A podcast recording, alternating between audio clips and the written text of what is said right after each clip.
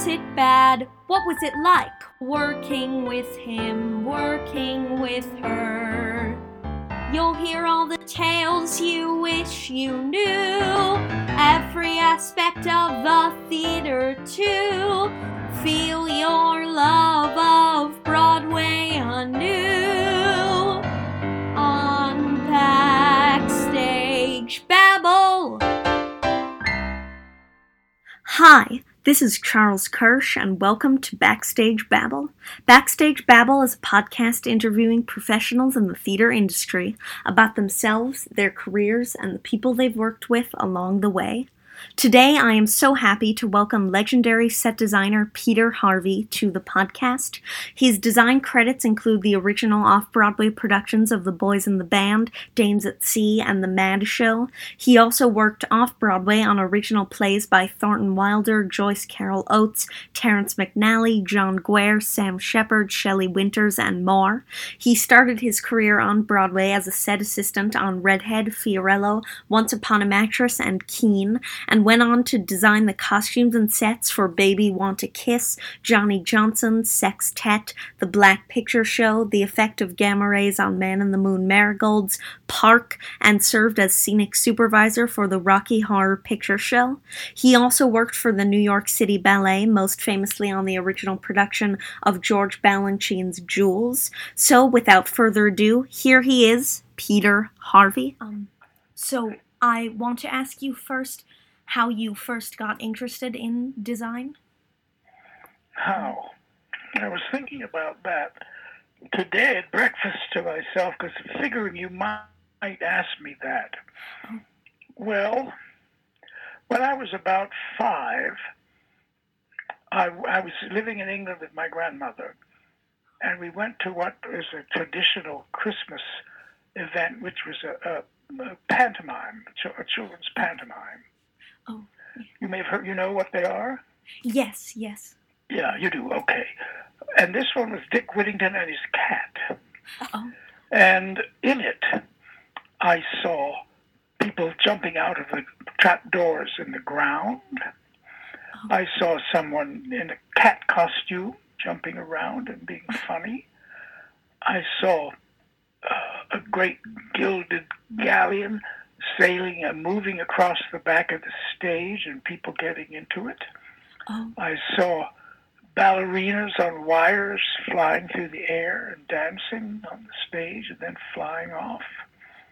And then bells ringing and did the whole story of Dick Whittington, which I knew before my eyes, and funny, you know, and his, I think his mother was the pantomime dame, and she was very funny. And that sort of stirred my interest in seeing these magic, magical things on stage. Yeah. Then uh, I also, I was going to a sort of, uh, wasn't quite kindergarten, but first grade or something. And they had a stage in, in the school. And I remember we went onto it for something.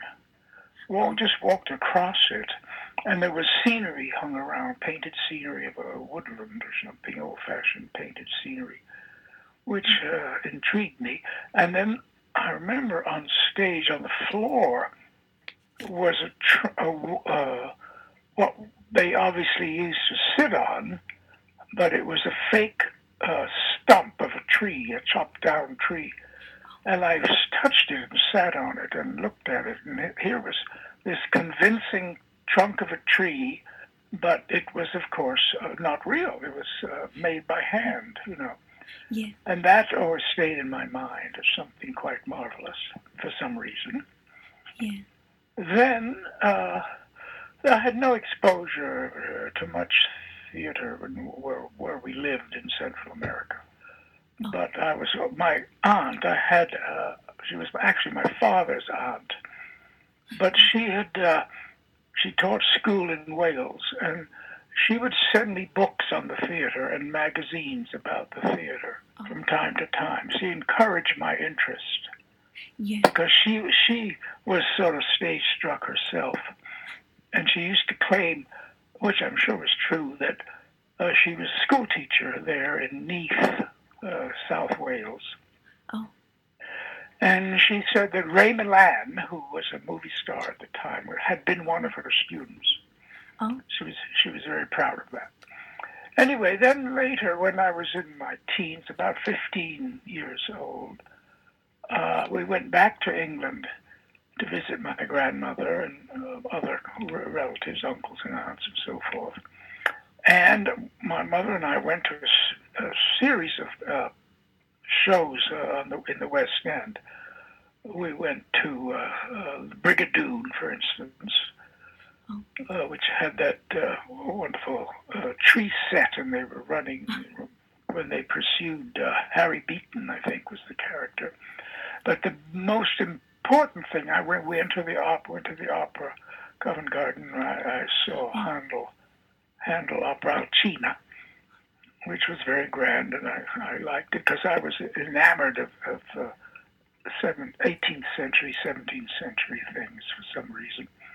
And then, but then we saw the famous uh, Arthur Miller play Death of a Salesman. Oh. And that had this brilliant, brilliant, if you know your your history or books, this Jo Mielziner set of this skeleton house, mm-hmm. which changed. You know, uh, set you went you had you went back in time. There were flashbacks and so on, and then, but whenever they went back in time, uh, Mielziner had this lighting effect, which was a leaf. What what I since discovered and have used them myself, a leaf gobo so the stage was filled with the patterns as if sunlight was coming through leaves, which I'm uh-huh. sure you've seen.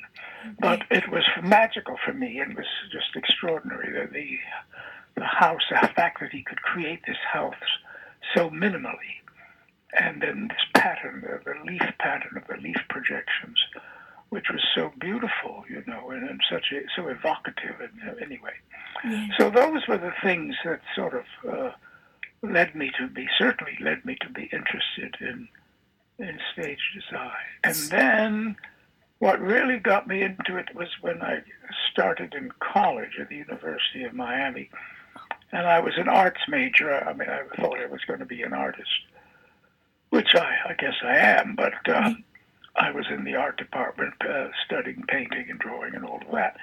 And uh, somehow I knew this uh, this woman, this girl in school with me, who later became a, a press agent for Hal Prince here in New oh. York, oddly enough, Mary Bryant.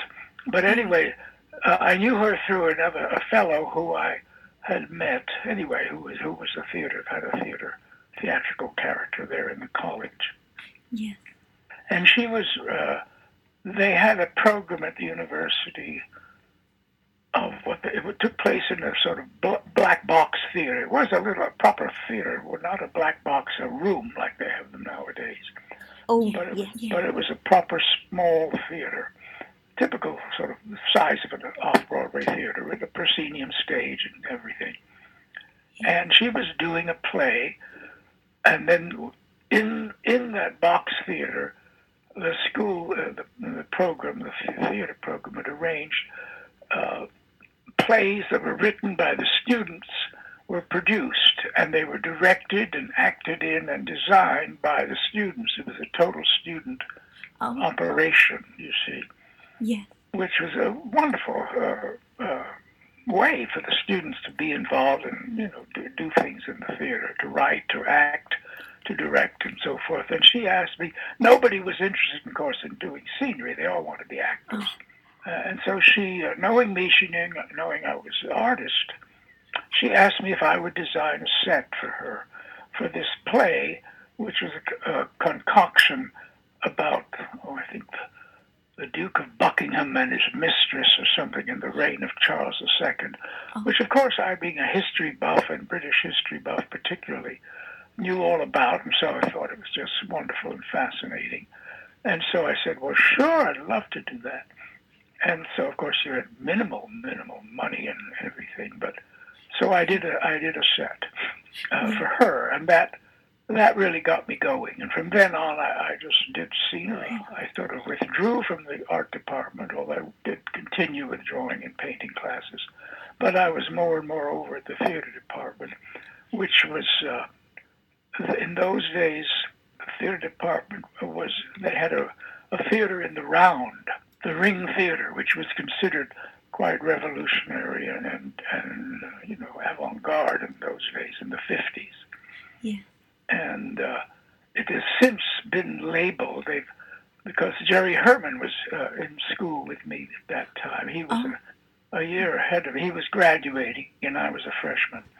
But uh, that theater, the Ring Theater, where I did so much work in my school years, has been renamed the Jerry Herman Theater, which is kind of funny. Yeah. I think I don't. I don't know if he gave them any money, but anyway, because he was such a big name, and he did act there. He acted in.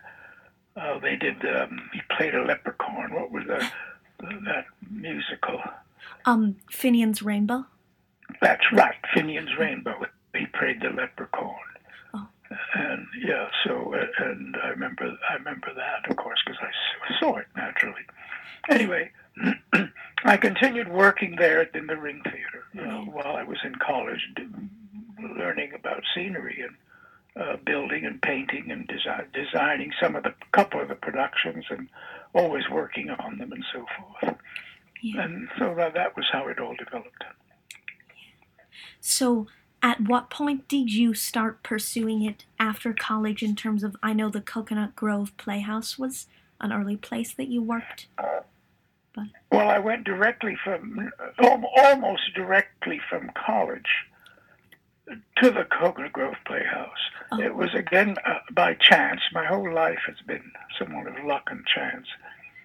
Um, I came to New York uh, after graduation, and you know, in those days, you had to take a very uh, stringent exam to get into the Scenic Designers Union Oh, it was uh, oh, it lasted two days. It was uh, you had to the first day you went to a, a classroom a room with a desk and I forget where it was one of you know Hunter probably one of the big classrooms.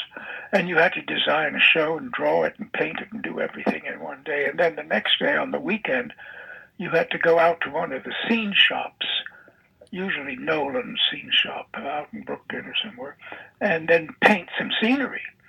oh, So it was really a, a stringent test, and it used it terrified everybody. I failed it uh, two times, oh, and uh, I've known people that have taken it five times and failed. Nowadays, they don't do that. They're so well. They're they're not in. They're let, the union is less interested in. Uh, I think they're interested in having a lot of members and making money, and yeah, then less interested in making sure that the people uh, are sufficiently uh, technically uh, proficient, you know. yeah, So they don't have a test anymore. You just show them a portfolio, which of course I did too, which to apply for the test. But uh, nowadays they just show a portfolio, and if the judges think it's uh, competent enough, uh, they they just take, accept them into the union. Of course, nowadays also you have these schools like Yale and NYU that have superb, you know, uh, postgraduate uh, design courses where they really they really are learn something. You know, Yeah. I, I frankly what I learned at the University of Miami was pretty basic, and I had to relearn everything and you know really teach myself from scratch after getting out. But anyway, I came to New York. I flunked the test, but I I knew someone, uh, this man who was a painter, a scenic, scenic artist here in New York, or had been. Maybe he was retired.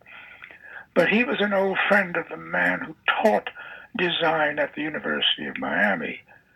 And so I had gotten in touch with him through uh, that teacher, Gordon Bennett was his name, Gordon Bennett. And uh, this this man uh, got me a, a, job.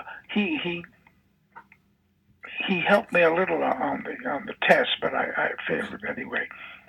He told me, uh, well, he looked at my portfolio and made suggestions. But then he got me a job as a paint boy, which was a very menial job in the paint studio of CBS uh, TV oh, uh, production off uh, studios over there on 50, 57th Street, way west on 57th Street, which was a job it paid.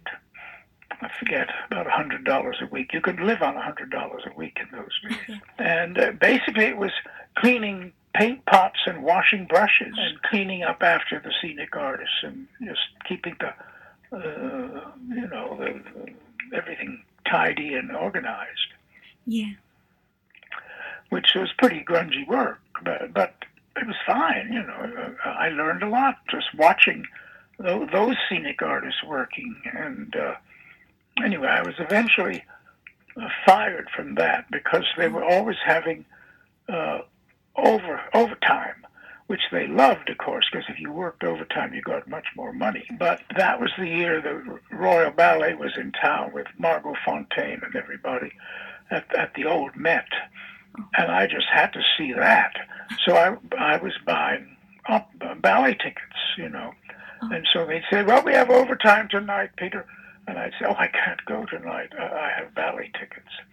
So eventually I got fed up with that, you know. Yeah. And so I was let go, and so uh, I decided, uh, uh, my friend and I, we decided if we're going to be waiters, which seemed to be the next choice, we would not didn't want to do it in New York where it was cold because now it was getting to be uh, November. Getting to be chilly. We went back to Florida where where we knew people and where we had been, you know, where it was warm. And I thought, well, uh, be a waiter in Florida is much nicer than being a waiter in New York. Yeah. Anyways, by chance, as soon as I got back um, to Florida, I got a call. I had been doing design work for the uh, a, a, little ballet company. It wasn't the Miami Ballet then. It was the the Ballet Guild of Miami. I think it was called the Miami Ballet Guild, and they used to perform in the Dade County Auditorium. It was very, you know, it was a, a dance school basically, and they'd have. Uh, uh, recitals and show show off their prowess, but they always had an orchestra. They had their own conductor, and quite a nice, uh, quite, uh, and it was run by a man named Thomas Armour, who had been in the Ballet Russe de Monte Carlo, and he had danced, uh, he had danced the, some of the Nijinsky roles. Oh. So he was very knowledgeable and a charming, wonderful, delightful man. And, yeah. Um, and I had done quite a quite a few ballets for them, uh, costumes and scenery.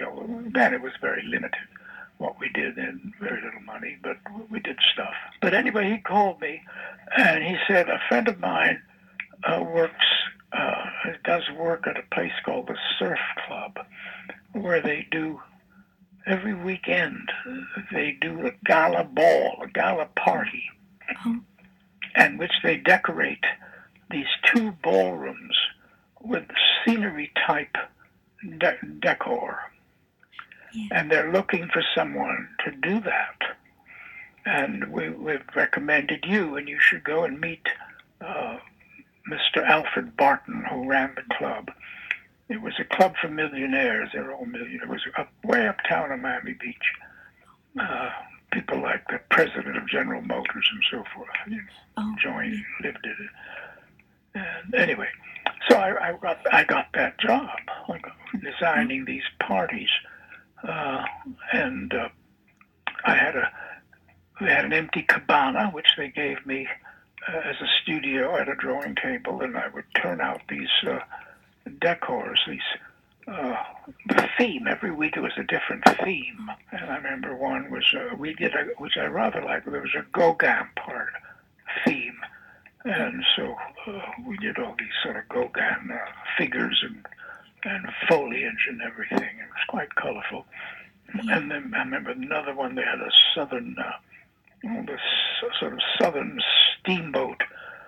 You know the the old paddle wheel Yeah. Mississippi steamboat uh, theme, and uh, so on. There were various themes, and then one theme I remember was for a new a new car that one of the one of the companies was was doing, and we had to in honor of this new automobile design, and so I, I did a very sort of um, uh, not well, technical looking, sort of metal shapes, modern shapes, and so forth, and suggested uh, suggested car designs, sort of 50s. Remember, it was 50s where the cars all had t- tail fins, you know, Yeah. things like that. Anyway, that so I did that. Uh, that again was a hundred dollars a week, which was which was uh, fine, you know, could live on it, especially in Florida. But it did require a, a three-hour bus trip there and back every morning. Was to get there because I didn't have a car, I didn't drive. But um, meanwhile, at that time, the Coconut Grove Playhouse had opened, and that was the year they did Waiting for Godot, and and uh, they did the fame, infamous production of Streetcar Named Desire with Tallulah Bankhead, Oh, which, which they then brought to New York at City Center, which was a gigantic flop.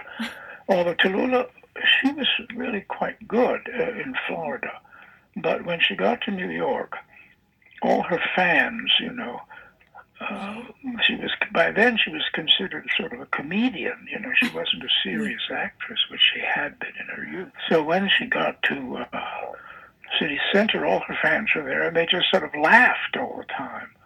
And so the production was a disaster. And she, seeing that she had her audience there that were that were, uh, were ma- laughing, she sort of started to camp it up, uh, and uh, play went out the window. I remember Tennessee. Tennessee said she uh, she ruined my play. She shit on my play. anyway, uh, but uh, they had the people that were running the Coconut Grove Playhouse then were also the people that ran the, uh, Summer Stock Theater in New Hope, Pennsylvania, Lambertville, New Hope, Pennsylvania, which is the Summer Stock Theater, which I think is still there. The New Hope, New Hope Country Playhouse or something like that. And they all had to get back up to Pennsylvania, to New Hope, to start their summer season. So they had, I think, three more plays that they needed a designer for. And I had done a play while I was working at, at the Surf Club. They did a play uh, at the Ring Theater of Anouilh's The Thieves' Carnival, which is a wonderful, wonderful, funny, delightful play. And it was the director of the play was one of the directors that I had done the previous year, had worked with, you know, at the at the University Theater. So, and as always, there was no one there who wanted who could design it in the in the theater department. So they called me. They knew I was there in Florida. Peter, can you come and do this in your in your spare time, so to speak? And I said, sure, I'd love to. And so I had designed this uh, production for uh, Thieves Carnival, and I did it all in the style of Dufy. He was very painterly, and uh, the people from the Golden Grove Players had come to see it by chance, and so they were impressed with my design. And so they asked me if I would finish out the season at the Coconut Grove Playhouse. And I said, sure, of course. So I did, we did, um, what was that? That oh, uh, Bill Inge play where, where they're in the uh, sort of uh, roadhouse in the snowbound in a roadhouse. And I think of, there was a film with Marilyn Monroe. bus stop. Bus Bus Stop, exactly. They did Bus Stop, and then we did a play called Happy Birthday, which was a, had been a play in the 20s or 30s, which had been a somewhat of a hit with Helen Hayes, but we did it with Imogene Coca, who was a Oh, current star, you know, TV comedian at the time. And then we did a play called Nina, which was sort of a French farce with Edward Everett Horton, who was a comedian, uh, you know, elderly uh, character actor comedian. He was quite a star in Hol- uh, movie star, Edward Everett Horton, and he was the lead. And uh, the ingenue was, believe it or not, playing an ingenue in a little black dress. Colleen Dewhurst. It was Oh. Colleen Dewhurst playing this little f- French farce, soubrette, which uh, she certainly never played again. But of course, she was very good. You, you could tell she was a wonderful actress.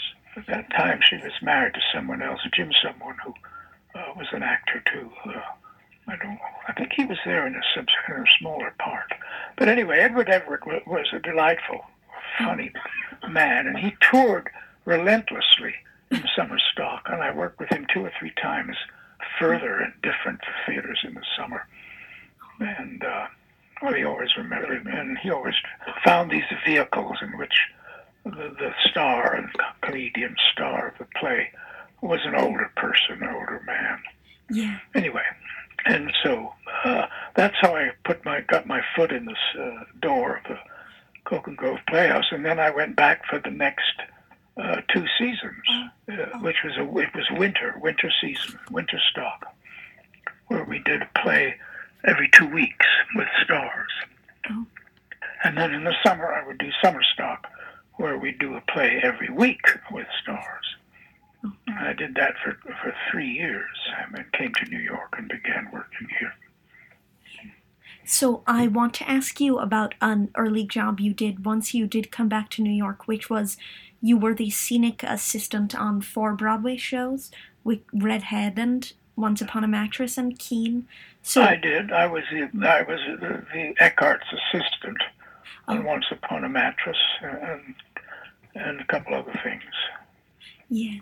So what was the experience like of working on these big hit shows when you were starting out? Well, I, I basically I, uh, the thing that one did uh, in, in those days, and perhaps they still do it now, is to try to get work as an assistant with one of the star designers, uh, you know, in New York, my Broadway designer. Yeah. And I was very fortunate that uh, I took my portfolio to Rouben Ter-Arutunian, and I worked with him uh, on and off, uh, well, pretty steadily actually, for about five years. He was brilliant. He's a genius designer. I mean, he was a wonderful, wonderful designer and a charming, wonderful person. But I also had time, free time, and I worked with Bill and Jean Eckart on some stage plays and on a couple of TV things. Yeah. And I also work, worked with uh, Ed Wittstein on Kean, Oh, uh, and uh, which was his first Broadway show. Was, oh. and then uh, with uh, oh, with Robert O'Hearn, I worked with Robert O'Hearn on, on some Shakespeare at, at, uh, at Shakespeare in, in the Stratford, Connecticut Shakespeare Festival. Uh, I did three productions with him as an assistant. So I mean, that's where I that's where I really learned uh, Yeah. my craft, especially especially with Rouben Yeah. because he was so brilliant. So I want to ask you a general design question, which is what have you sort of thought in your career about the design being the sort of focal point of the show? Do you think that's a good thing or a bad thing? Or Well, it is. It isn't. Uh, you know, the design is very uh, uh, well. It's supportive, of course, of the production, but it's hardly the main thing. yeah, The main thing is the book, and then and then and then be- between the star and the director, those are the main things.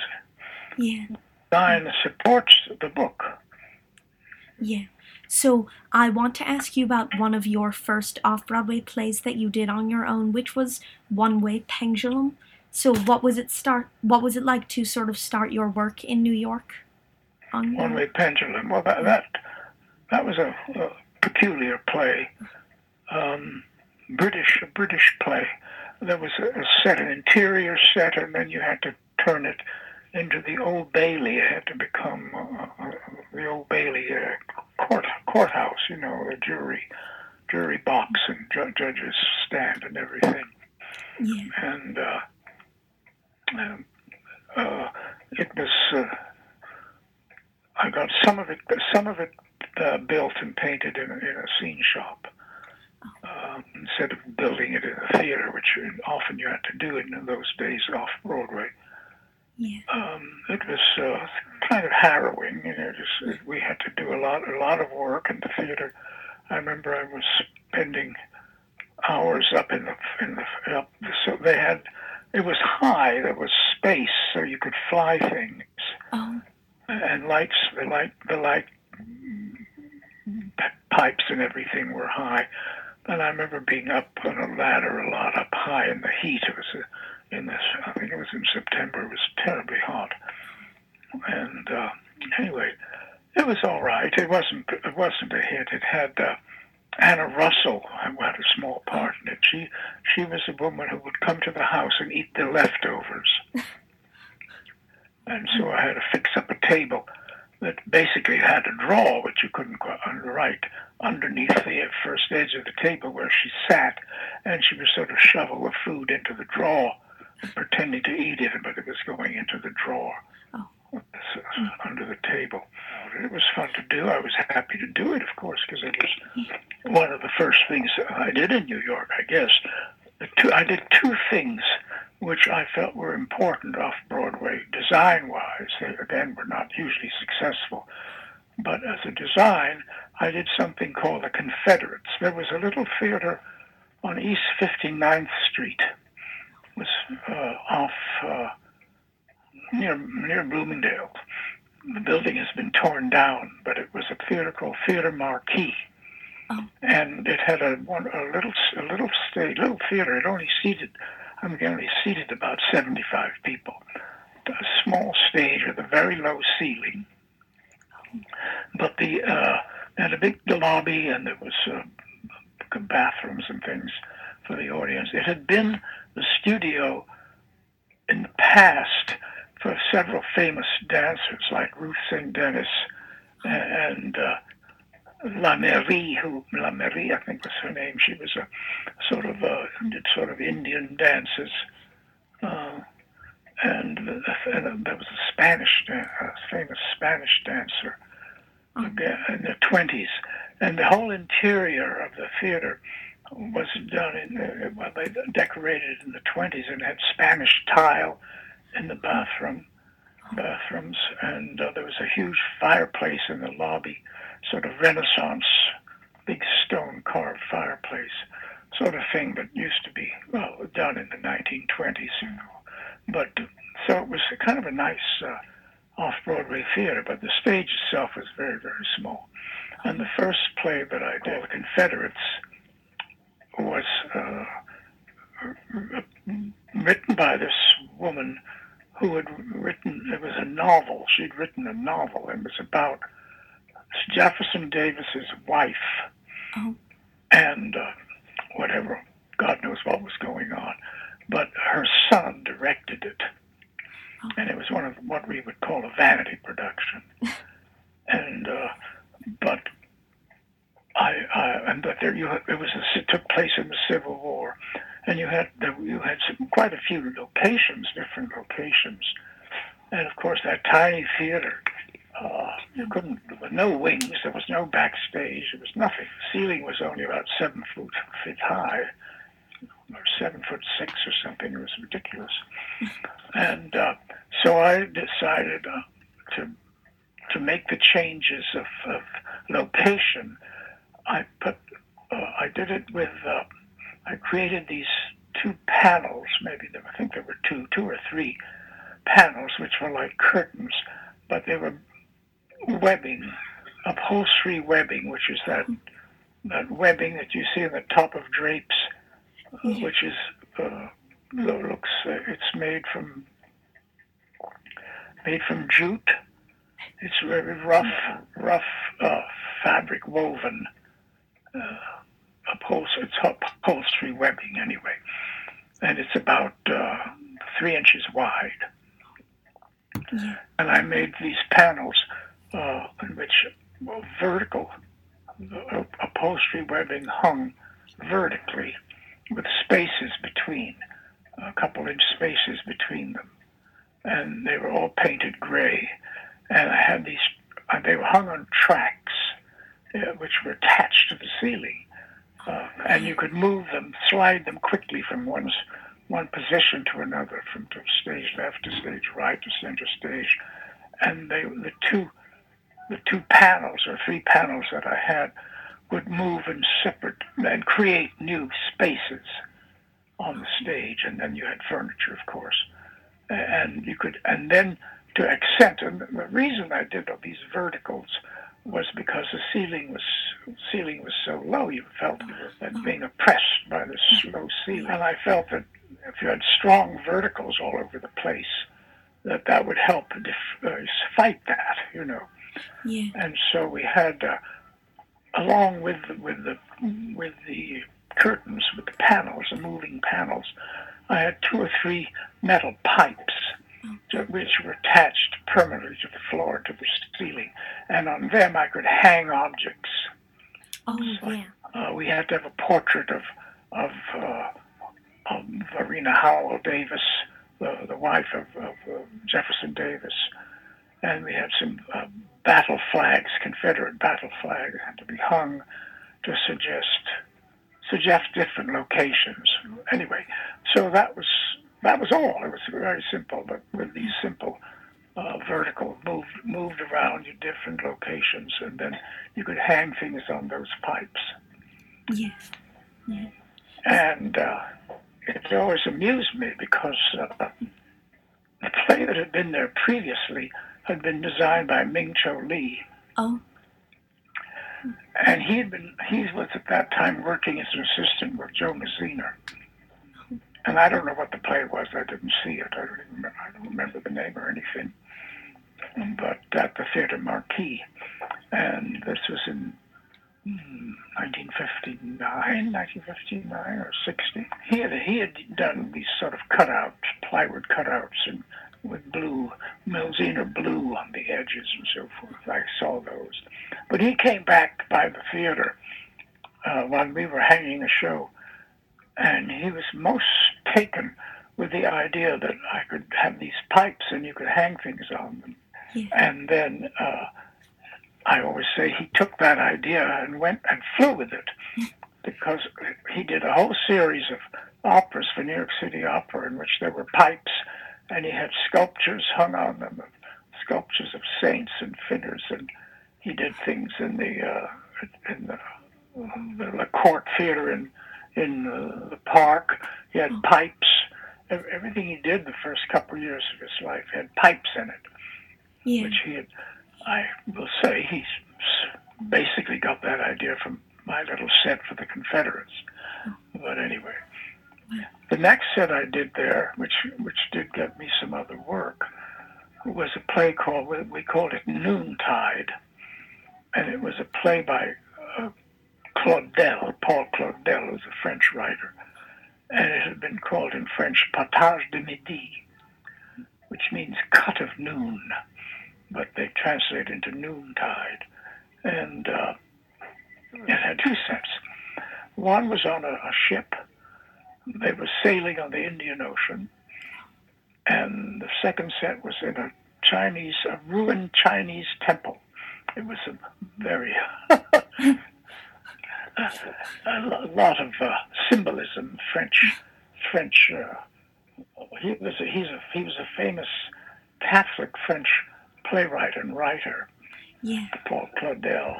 His sister had been the lover of Rodin, and uh, she went crazy, and he put her he put her in an asylum and never did anything about her. He was very cruel to his sister, but she was quite a clever. She was a wonderful sculptor and had been Rodin's mistress for a while. But uh, you can read there's a there's a movie about her actually Oh. about uh, exactly.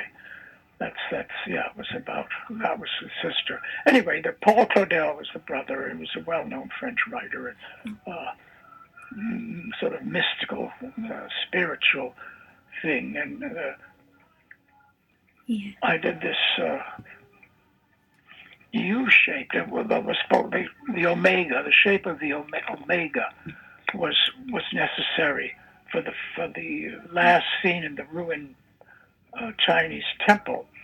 And so I had this. Uh, again, that we had no wings. We had no nowhere to store anything. Yeah.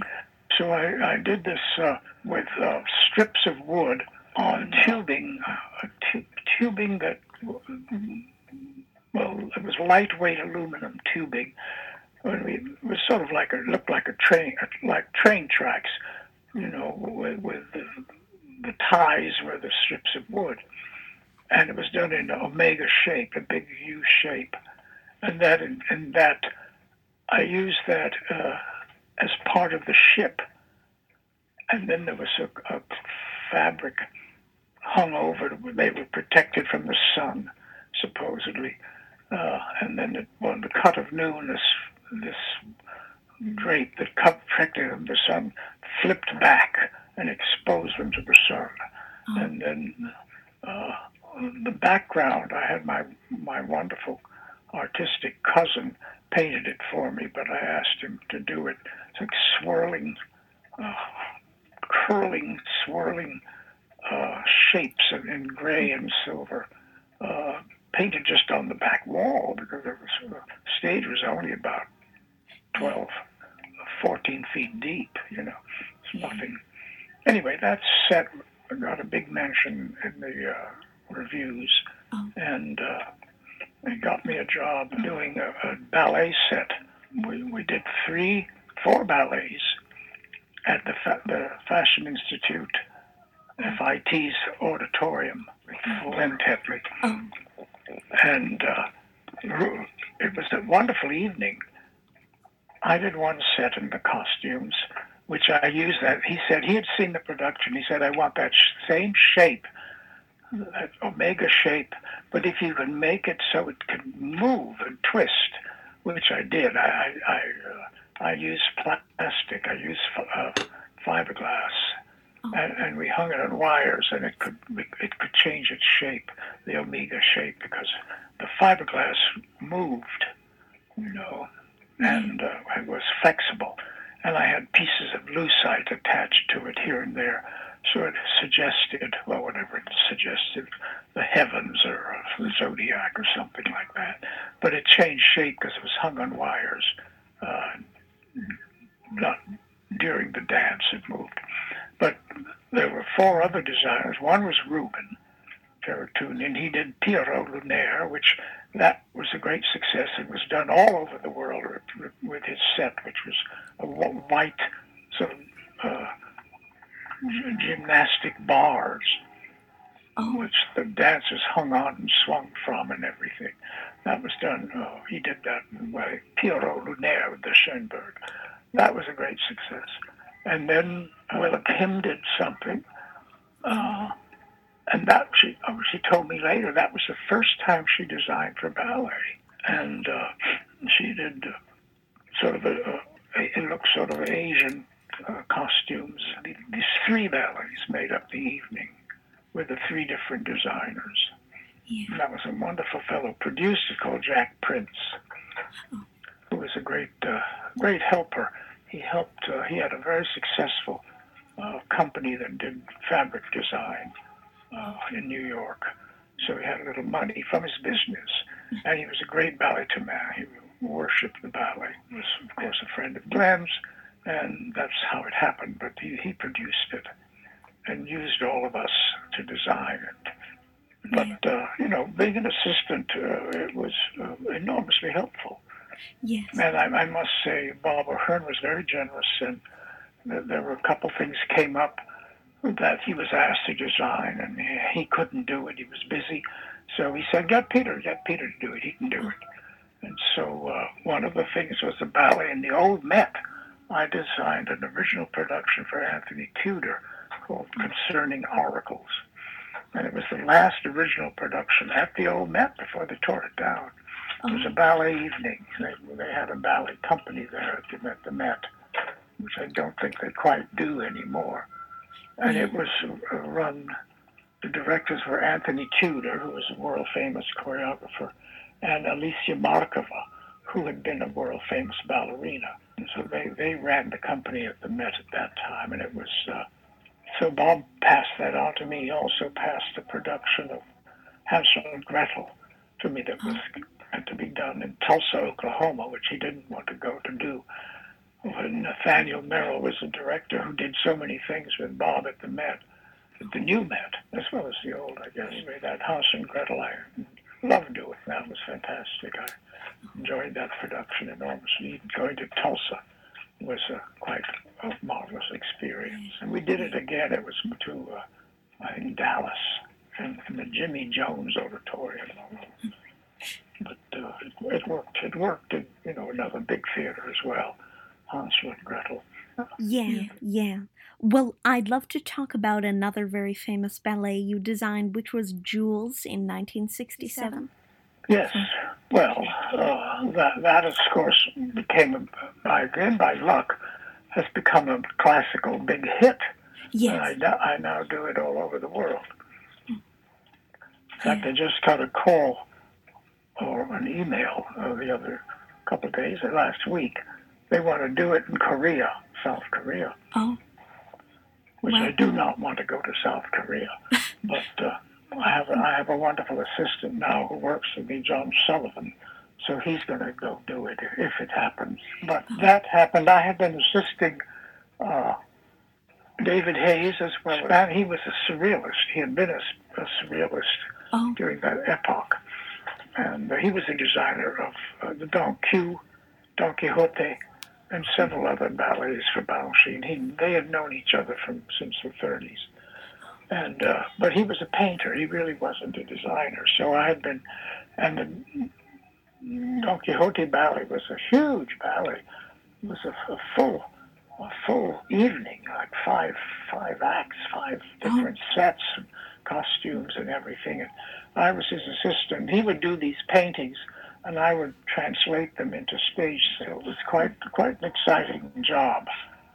And uh, they knew I had been working for David. I worked with David Hays on the original Midsummer Night's Dream. Also, that was in the old city center when City Center had been at when Ballet New York City Ballet had been at City Center, not at the State Theater. Anyway, so I, I was familiar to Mr. Balanchine yeah. And they had uh, uh, before we did Jewels, it was another production, Brahms-Schoenberg, that Madame Karinska had said she would design because Mr. Balanchine just wanted he just wanted soft curtains, drape, draperies. Oh. And then Madame never got around to it, so they called me at the last minute and said, "Oh, Peter, Peter, Peter, quickly, we need to ha- we need to have a set in two in two weeks uh, draperies for this ballet, uh, Brahms-Schoenberg Quartet." So we somehow or other threw that together, and it worked. Yeah, I got it. You know, my uh, my journals working for Balanchine are on Kindle. Oh, You can get you can get them and read them if you want to. oh, I, I And will. they de- they describe all of this. They were published originally by Dance Chronicle over three three issues. Because when I began working with Balanchine the City Ballet, I felt that this was pretty important.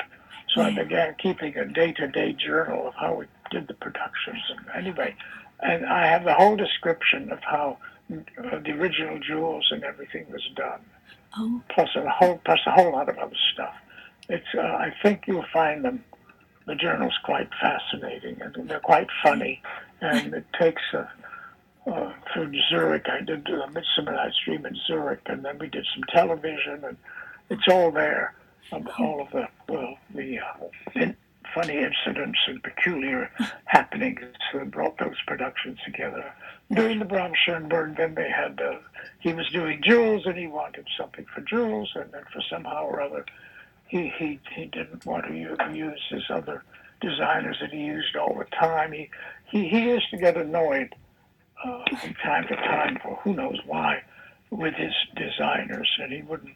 He got upset. I think it was Madame Karinska's fault, really, because Ru- Rouben had done. They had done Ballet Imperial, and Rouben had had these blue curtains on the drapes on the side as wings. They're beautiful. He did a beautiful production, and Madame had done the clothes, and she had some blue, blue in the tutus or something, and she was convinced that Rouben's blue and the curtains clashed with her blue tutus. So she she was against Rouben at that time. Of course, Rouben and Madame and Mr. Balanchine, they all spoke Russian to each other. It was a it was a fantastic sight.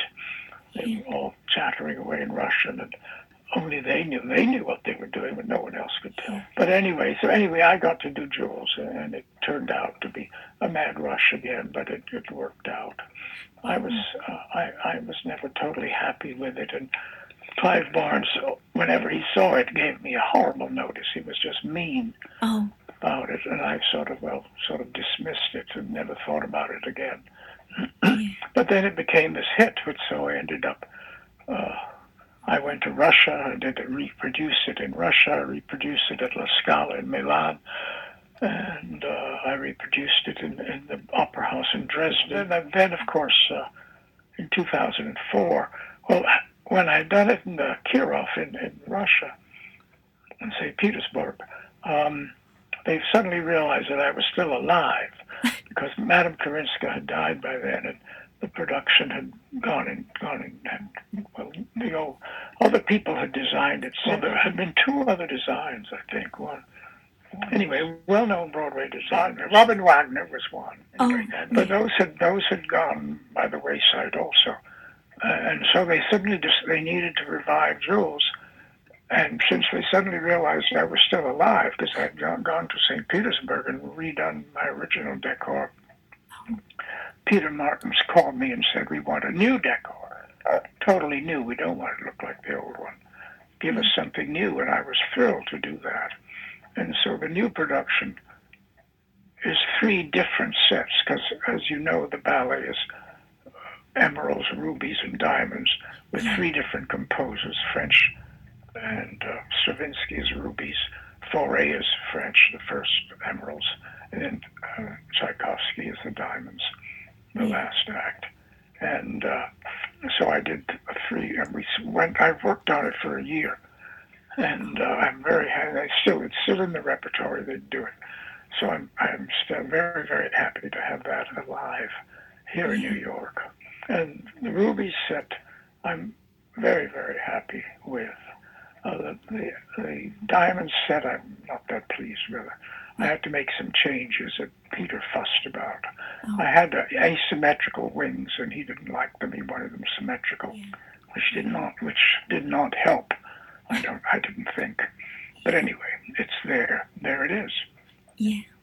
So I want to go back a little bit in time to ask you about designing plays for Bleecker Street, which was Thornton Wilder, which was another. Well, that was a, that was another mess that, was, that was the only production I was ever fired from. Oh. That was uh, Jose Quintero was directing that. Well, Jose Quintero, for all his fame, was a, uh, not a very good director. He, and he was a drunk.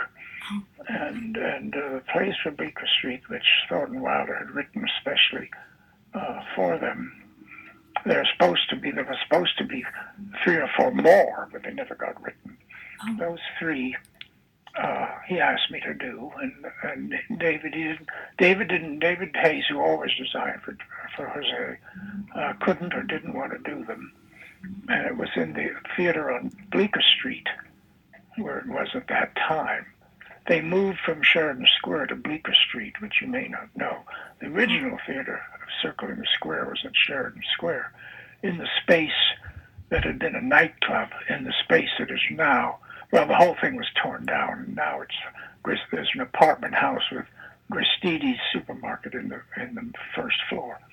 But the original Circle Square had been there, and then they moved to Bleecker Street and took over this space, and it was much bigger than the original uh, Sheridan Square Theater, and the and the stage was a big rectangle stretched out, which was. Uh, when they moved uptown, they recreated that. It's an even more awkward space. It's just hopeless. But uh, that space, well, anyway, there it was. And, and uh, I designed, I thought, a, a, nice production, but I foolishly, uh, I never do lighting. I don't do lighting, or haven't.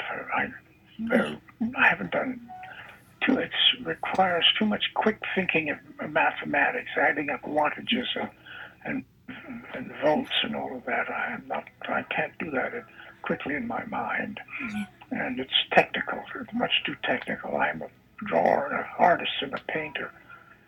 So uh, this person I've been working with off Broadway, who'd been building scenery, wanted. He was a lighting designer. He said. And I agreed to let him design it, design the lighting. Well, he was not a good lighting designer, uh-huh. and we were on, we were in technicals and everything. And the, it was just a mess. And Jose was drunk, of course, and not interested in, in, in uh, compromise or discussing anything. So he just decided the lighting is so horrible in the set that he didn't understand the set because I had one was supposed to be a an arcade when St. Francis walks with, with uh, St. Agnes or whoever she was uh, through this arcade, and I was, and they could, you could have a few things flying in that theater. There was height in the ceiling, Yeah. and I was going to suggest the arcade with uh, a group of of chrome arches, just uh, just the arch, the curve of the arch on wires, and I was going to have about a uh, ten or a dozen of them, creating an arcade down the middle of that long, long space. And they would they would have been pulled up out of sight earlier, but then when we did that one play of St. Francis, they would lower in and create an arcade. Well, Jose never got, got what that was supposed to be. Anyway, that was a mess. I was I was fired. They kept my name on it, Oh. but the only thing we kept that they kept was a three. I had three panels uh, covered in linen, upstage, neutral, sort of beige linen, which which were on pivots, and they could pivot. I think the other side was perhaps black or or, or brown, much dark browner uh, burlap or something. I forget. And those those they kept, and those pivoted great changed the color of the space a little and then gave entrances. Uh, and that was all that was left. If I had other things that were supposed to come in, uh, there was some foliage that was supposed to come in, and then of course I, the, the baby, supposed to be a baby, which was an adult.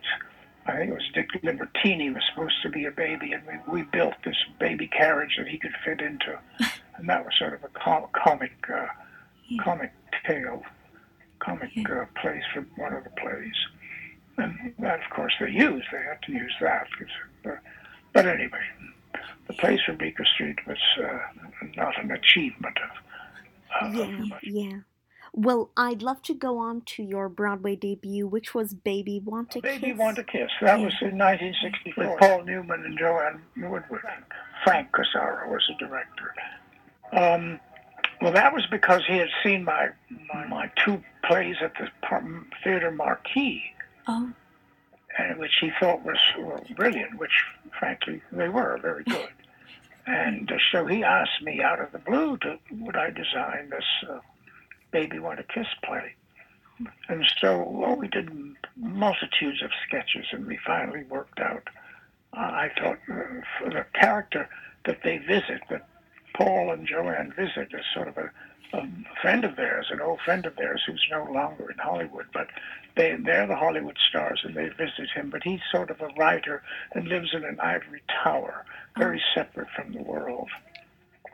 yeah, And so I did this sort of white Gothic room, yeah. and then I had a, a fireplace, which was a, a central, like a fire pit, with a with a brass or copper uh, funnel where, to serve as a chimney over it, and that was in the middle of the room. So they would walk. They had to they had to stage walking around it, and then the one I did a prop, which was a, a I, t- I made I created out of a, a, a carousel horse, a Oh. rocking horse, but it was a big big size. You know, not a child's rocking horse. It was a adult size rocking horse. Yeah. Uh, that was uh, Frank loved that. He felt that was uh, the, it's the best prop. I, they think they did the play in, in Denmark later, and they took the rocking horse with them to, to Denmark. That was a wonderful thing for them to use. I forget if I made if I made him a unicorn. I don't think I made him a unicorn because the, the horn would have been a little dangerous. yeah, yeah. But uh, but the, the of course that was produced by the Actors Studio, and that meant that um, Lee Strasberg. yeah. Yes, that's who it was. Lee Strasberg. He he was the produ- basically the producer. The Actors Studio was the producer, and of course he hated the set. Hated it. He thought the set should be brown Oh, yeah, because the man the man was a writer. Therefore, he should be in a brown paneled room dark like a study. Well, that, fortunately, the set was built and he couldn't change that. But he, he didn't, I done the costumes for Joanne and the, and the other characters, which were modern dress. They were, boy, the men were no problem. But I'd done this very, well, she, she liked it, a cocktail dress Yeah. of chiffon and uh, and with a beautiful coat that I copied from the latest Italian high fashion style. And uh, we had it made by this couture, wonderful couture, uh, on somewhere in New York uh, called Magda Stark. And she just did couture gowns for people. It was a beautiful dress, but it was a cocktail dress, a short dress. Well, Lee Strasberg hated it. You know, that wasn't that made no impact. So he threw that out and had uh, got Bill Blass or someone. He, want, he wanted her in an evening gown Oh. to arrive in an evening gown and a fur coat, which it was took, play took place in the middle of the day. But uh, uh, so that was what happened to that dress, that costume. So Joanne arrived in an evening gown and a, and a fur coat, but. Uh, so I was not fond of Lee Strasberg. He had a very, Yeah. very limited imagination, as far Yeah. as I was concerned. So I'm curious to talk to you about The Mad Show, which you designed in 1966 by Mary Rodgers and show. The Mad Show. Yeah. Well, that was another strange production. Oh. The Mad Show uh, was a half design. It was, we used uh, in the theater before, the play before The Mad Show came on, a straight play that had been a success in England and was brought over. Ed, Ed Wittstein designed it. The Knack, that was it. It was The Knack. Anyway, a- and for some reason, Ed Wittstein got fired. Oh. I don't know. He didn't get along with the director or something. Something went wrong, and Ed Ed was let go, and they brought me in to finish it up. The set had been f- finished; it was all there. They just had some little tweaking and clearing up and tidying up and fixing up to do. Yeah. Uh, so that was the knack. And so when they were going to do the Mad Show, they didn't want to spend any money, so they said, "Well, just do it in the same set." the Oh. knack. And you, you just make this work, Peter. and so I, I did do a, a, behind there was a window upstage. So I did that face of that Alfred E. Neuman, you know, the mad Yeah. fellow, you know, what me, what me worry guy. I did that blow, uh, big painting of his face outside the window, so he was looking in the window. And we did some other silly dressing on the set, and then we had a front curtain. Was there? It was the director's idea. I think Steven Vinaver was the director, but uh, that uh, other very famous director was also involved. He was there all the time. Elaine May, Nichols, Mike Nichols. Maybe Mike Nichols had done the knack, so he was still hanging around. And anyway, he was there too. A lot of famous people were there. There were uh, Mary Rodgers, Mary Rodgers, who had done Once Upon a Mattress. She did one of the songs for the Mad Show, and and you know uh, Green and Comden and Green were there. Oh. There were all these people. They all were pals, you know, so they were all there all the time, uh, f- fussing about things. But then we had a front curtain, which was to lift up, and you were to see all these legs, supposedly of the actors, just their feet, and the curtain would stick and see their feet, and then the curtain would lift up, taking the feet with them, taking the legs with them. So it's a joke, like the show began with with this uh, visual joke. Yeah. And so I wanted, I needed someone to make these feet.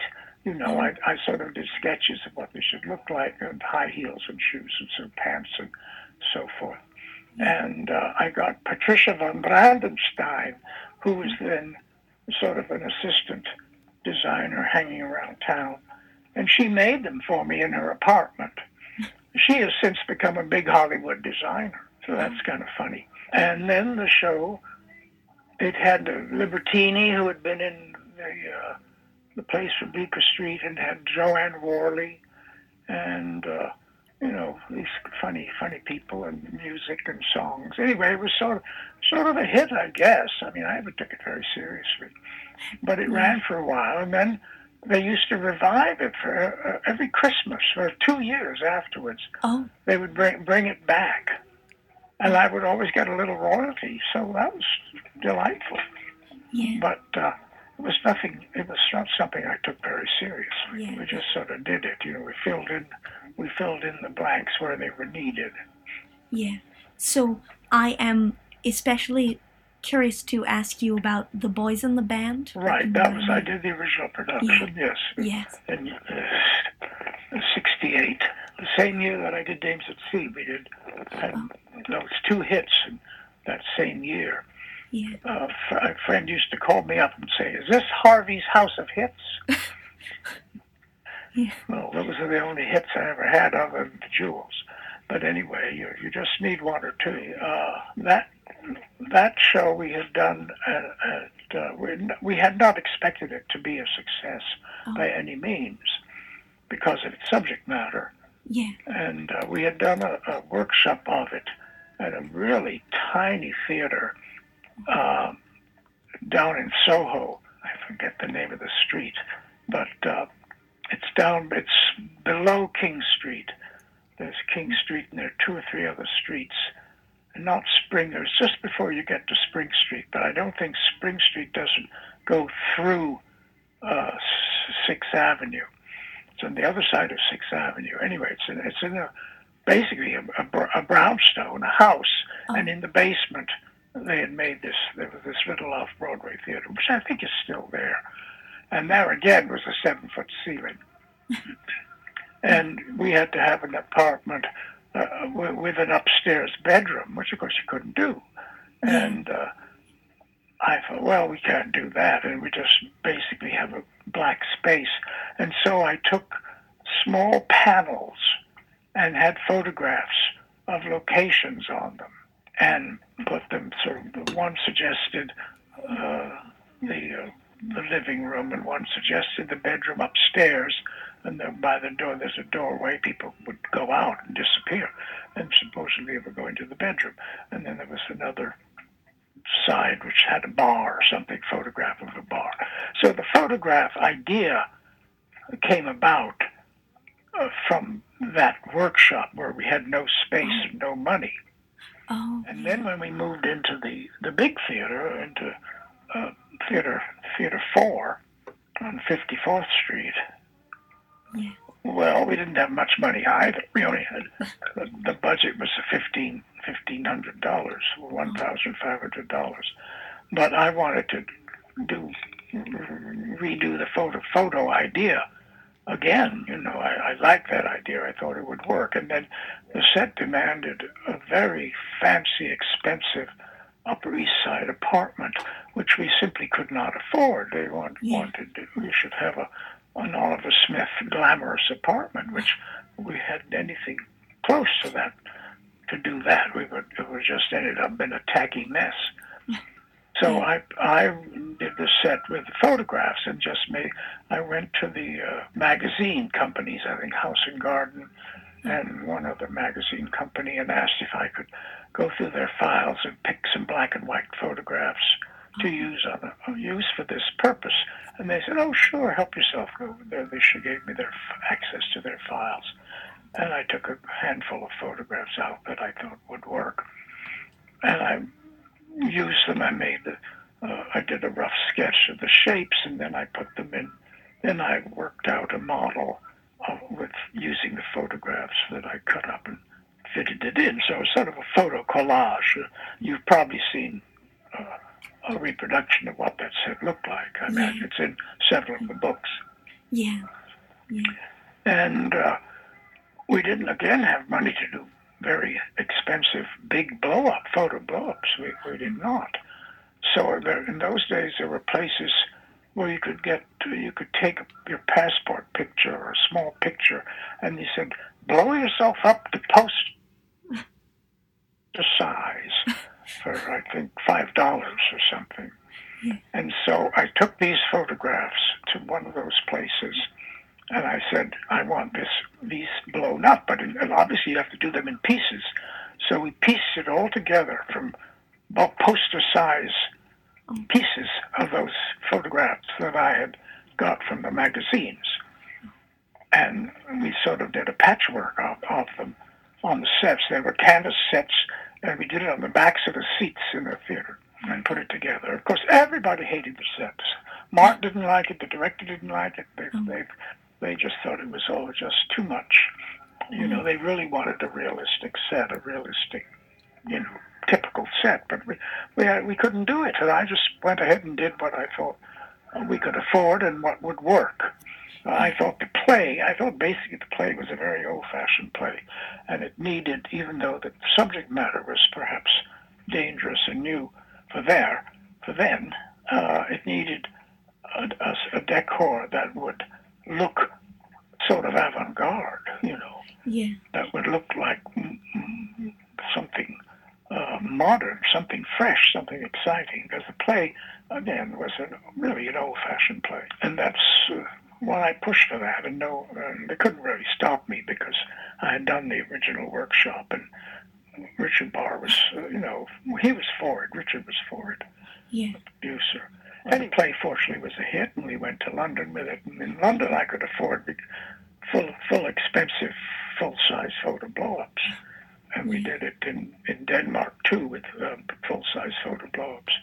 But uh, but Mart came to me years later and he said, you know, because he'd seen revivals of it with, with more realistic traditional scenery.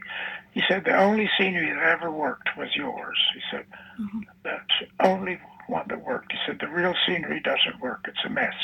Yeah. And when he wrote the sequel, he wrote a sequel called The Men from the Boys which was uh, it's been done. It was done in uh, California, I think. Was not really a success, but mm. he's in his uh, set descriptions of that of that manuscript. That's uh, that uh, it's in. Well, it's been printed. Yeah. The set description says the set should just should be exactly like Peter Harvey's photo blow up collage. Oh. That's what the set should be like. We should do not do a realistic set. It should be a photo blow up collage of scene of an apartment. And he said the only thing I want different is is I want a cupboard in the wall that literally opens up and becomes a, a liquor a liquor cabinet. Oh. He, he said uh, because uh, the play Michael Michael has really uh, gone off the wagon and he's drinking again. So uh, that's part of the of the, the second version. So uh, anyway, that's the story of Boys in the Band for me, anyway.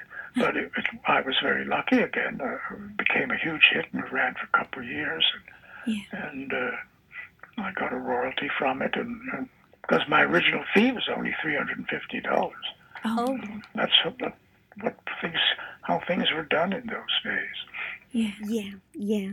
So I'd love to ask you about a comedy you designed, which was the Butter and Egg Man. Broadway. Oh yeah, that was at this Cherry Lane. Oh. Well, that was uh, delightful. I like that. Uh, David Christmas was in that, who was in Dames at Sea. Oh. Our ingenue was a girl, a woman now. She did Gypsy on Broadway later. But, oh, that, that was a 20s, revival 20s uh, uh, play.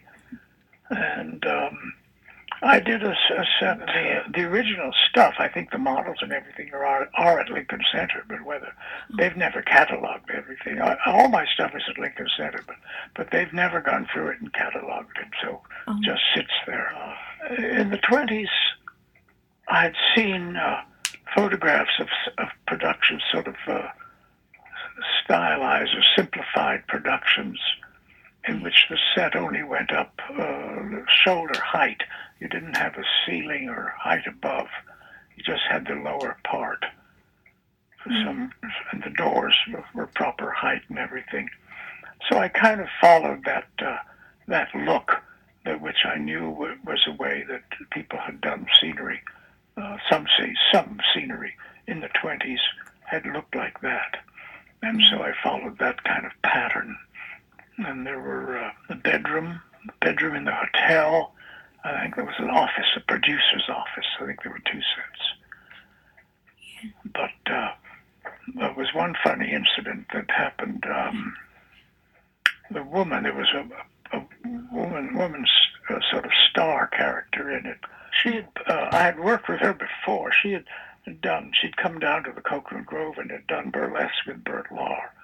Oh. Uh, she was a sort of real, real old, old time show business gal, you know. Yeah. We went in those days. Next to the theater was a restaurant called the Blue Mill, which makes, which I think there's still a restaurant there. But we used, it used to be you could get a steak there for a dollar seventy-five. We used to go there all the time and, and and eat, have a quick meal go back to the theater. Anyway, we were all over there, and she was telling stories, theater stories, and then she said, "You know my idea." She said, "You know who my my the greatest director I ever worked with." She didn't say his name, but you know why I'm I think he's the great director because when when I walked out on that stage, he would say, "Hit her with the pinks." and that's why he's a great director because he knew how to light me when I walked out on that stage. He said, "Hit her with the pinks," which meant the pink light, of course. Mm. Anyway, she was, uh, uh, and I did a lovely dress in chiffon for her, which Betty Williams made. Be- Betty Williams was a, a lot. She helped a lot off Broadway with with clothes and costumes. She did the built. She worked on Dames at Sea with me, built all the, most of those clothes, and she did uh, Boys in the Band with me. She did Butter and Egg Man. You know, I think they give her the credit for the clothes in Butter and Egg Man, but I actually designed them. Yeah. Yeah. And uh, and she's she dead. She's dead now. Unfortunately, she had a little a shop on 14th Street, Yeah. but she did a lot of stuff for us. So, I'd love to ask you next about Dames at Sea. Well, uh, that was uh, my other my other hit, which was, you know, f- brought Bernadette Peters to, to fame. Yeah. And they had been doing it, as you probably know, at the Cino, the Cafe Cino, for some time before. A, a shortened, much shorter version, a little one-act sort of sketch version that had been done uh, with with Bernadette, and her sister did it too. Her sister performed, and she her sister used to do the same part, and Bernadette did it at Cafe Cino. And uh, Dick, David Christmas used to do it with them at Cafe Cino too, and uh, that happened for me because a man named Jordan Hott was a producer who just died last year. Unfortunately, we were very good good friends, dear man, dear friend.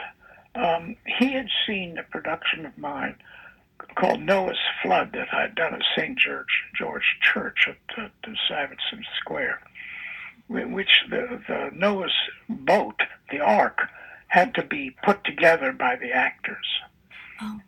And it was, uh, well, anyway, it was uh, a nice production. There, beautiful music. It was, it was a, a small, short opera actually by Benjamin Britten called Noah's Flood, based on the, the um, mys- mystery play of the Middle Ages, using the, the, that that script but rewriting it somewhat.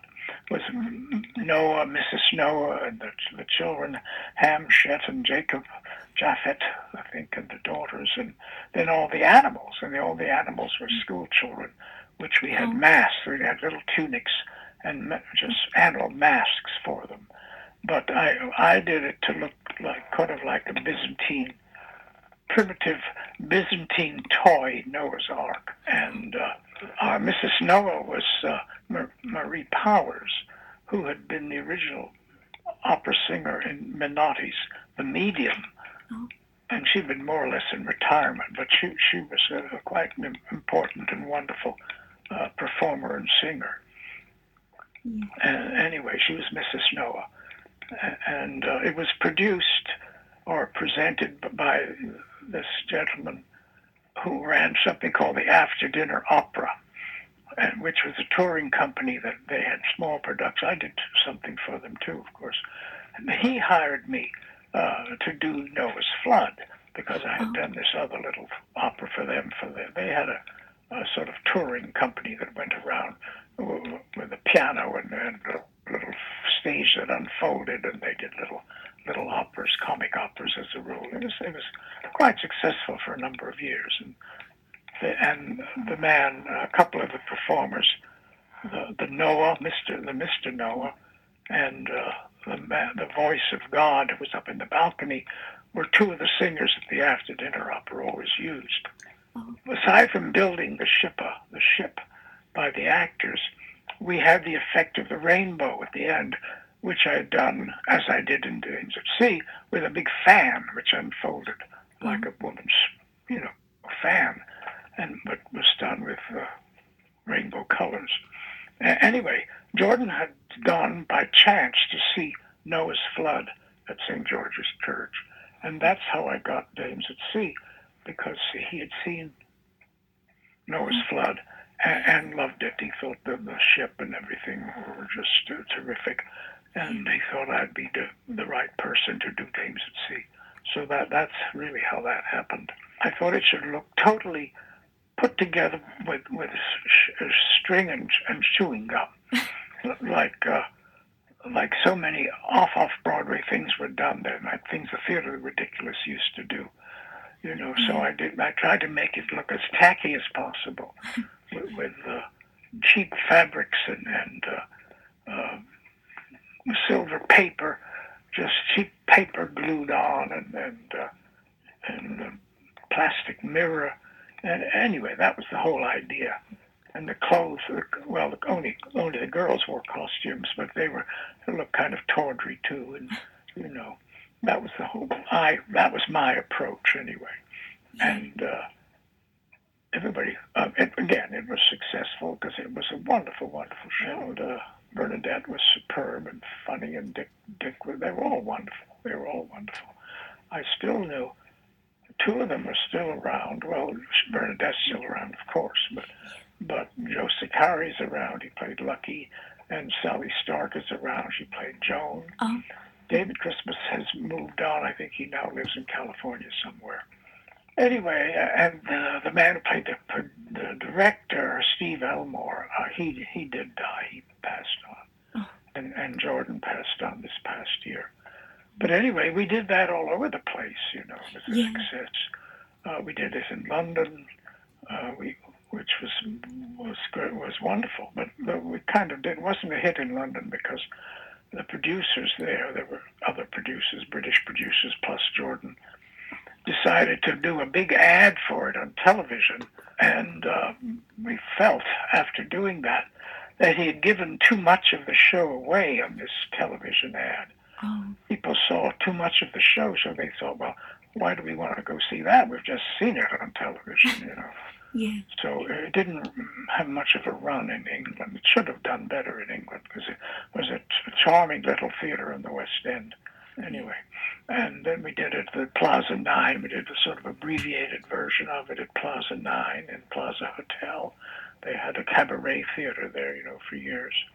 Yes. And we did it in San Francisco and we did it at Las Vegas. If that went all over the place. So uh, obviously I made a little money on that. So I survived my two hits. So I want to ask you about a Broadway show you did, which was a revival of Johnny Johnson, where you worked again with Jose Quintero as the director. Yeah, that was in, in the hotel. Yes, uh, that theater that was in a hotel. I don't know if it's still there or not anymore. Uh, that was. Uh, I love that production. It was one. Then the, uh, the great misfortune is we had Jose Quintero directing it, who was drunk all the time and had no idea what he was doing. So unfortunately, it was a gigantic flop.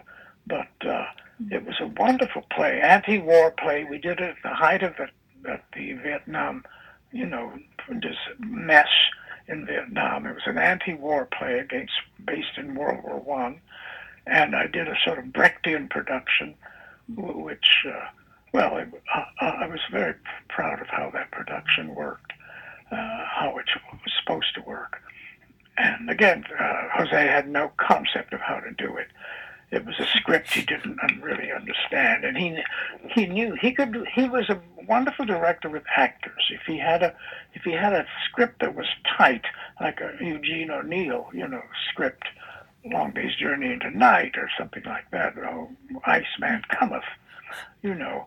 He could do it, and then good actors, and then he worked. Actors loved him. He did wonderful things with actors, and so with a good script, he was fine because there, there he could do it. But with a script that needed uh, some concept to it, or a script that was not quite all there and really needed a director's hand to pull it together and make it Yeah. work. He was uh, totally out of his depth, which he knew, and that made him drink all the more. And uh, I remember we had a meeting ab- uh, about about it uh, during during rehearsal during dress rehearsals, and and it wasn't going well, of course. And he he said, "Well, I don't know that set." He said, "I never knew that the set was going to look like that." And I said, uh, "Jose, you had a painted model of the set in your apartment for two weeks before we opened. So if the set you didn't know what the set looked like." You obviously didn't study the model. You didn't look at it. Yeah. You knew what the set was going to look like. So don't blame it on me. Oh.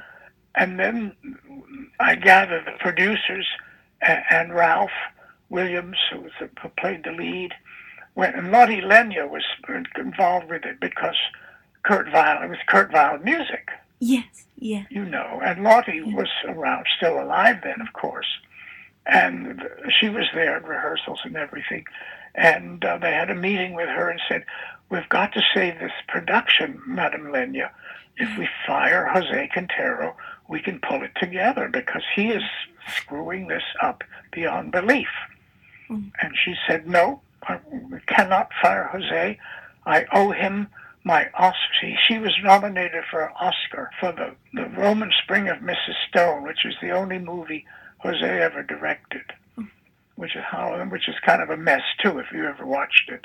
But it, wa- it was a great movie. It had Vivien Leigh in it, had Lotte Lenya, had uh, oh that beautiful uh, uh, male actor who, who's still a star. I don't remember his name. I'm blank on his name. But anyway, it, it's an interesting movie, and it was a Tennessee Williams novel that was made into a film. They made a screenplay of it, and it was all filmed in Rome. It was uh, quite extraordinary. Anyway, and she played the, this woman, who sort of procuress woman who would procure young men for for this. Uh, for, for this Vivien Leigh character, who was Mrs. Stone, who was sort of fading beauty who needed love, and she would provide these young men for her. Anyway, it was a great part. She was fabulous in it, but she got a, a, a she was either given an uh, Oscar for supporting player or was nominated. Anyway, she felt she owed Jose a debt. Well, she Mhm. didn't because she did everything. Jose did nothing. But of course, he's a was a charm, could be a charming man, and he charmed her. And so she said, "No, we, I owe him a debt. He cannot fire him." And so, fortunately, I had uh, as the choreographer who uh, was this wonderful person who had been a major, major dancer uh, with um, who was the great modern dancer at 88. I forget things, forget names. Yeah. You know, the great Martha uh, Graham. Martha Is- Graham, exactly, exactly. He was the male dancer for Martha Graham for years. He did the original Appalachian Spring and so forth. Bertram Ross. Well, he see, uh, we had to have transi- transitions. The play was broken up into very different scenes in a kind of Brechtian fashion, and there were you had to get from scene to scene. And I had this uh, set piece that rolled to different positions on the stage, and you would crank it, turn the crank, and a different picture would come up. And I had these expressionistic drawings Oh. of different locations, World War trenches in the battlefield, uh, hospital scene, and various, you know, different scenes uh, in a Brechtian fashion. And these had this uh, set piece had to be rolled to a different place in stage, on the stage, and then the, that scene would would then you do that scene, and then you had to go to the next scene, which were they were all very different. There was a very chopped up, fragmentary kind of uh, approach uh, Yeah. to a play, but it, it, it, it that was the point of it. You know, that was the way it should be done. Yeah. But Jose didn't know how to do transitions. Uh, Mm. but fortunately, Bertram Ross was there, and he staged them all, and they were absolutely brilliant, and they worked, and it was just divine, Oh. and uh, and it was a wonderful play. But it didn't quite pull together, really because it wasn't uh, it wasn't held together with a real directorial uh, hand, Yeah. you know, and so it closed pretty quickly. So the next to last show that I want to ask you about is the Rocky Horror Picture Show. Well, that I wasn't. I wasn't really the designer. I was the supervising designer.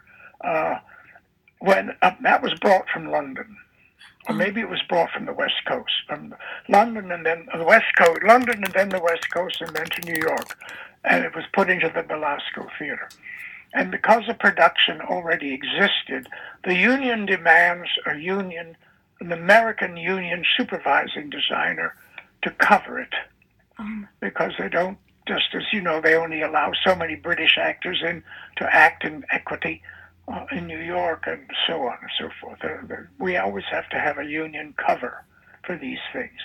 So i was just the cover supervising designer and i really didn't do a damn thing. It was all there. Yeah. you know i just had to be there uh, and check that everything worked which it did of course. Yeah. so that was really uh, i can't take any credit for it even though i have a credit as supervising designer. I really didn't do anything And I do also want to ask you about the Black Picture Show. But the black picture show was a great great great play. Oh. again i'm going to have to badmouth a major figure. The black picture show was by bill gunn and it's, it's interesting. Someone is at the present working on a biography of bill gunn and they've been in touch with me and so forth. And they called me the other day. They said you know on uh, on ebay there's a sketch for your set for black picture show for sale Oh, I said, I said, really? I don't. I, I said, what sketch is that? He said, well, it's it's. Uh, you gave it to Bill Gunn. It's inscribed to Bill Gunn from Peter Harvey. I said, I, I don't remember that. I don't remember giving Bill a, a sketch. Anyway, I was able to find it on the computer, on my iPad actually, because he gave me the, uh, the address.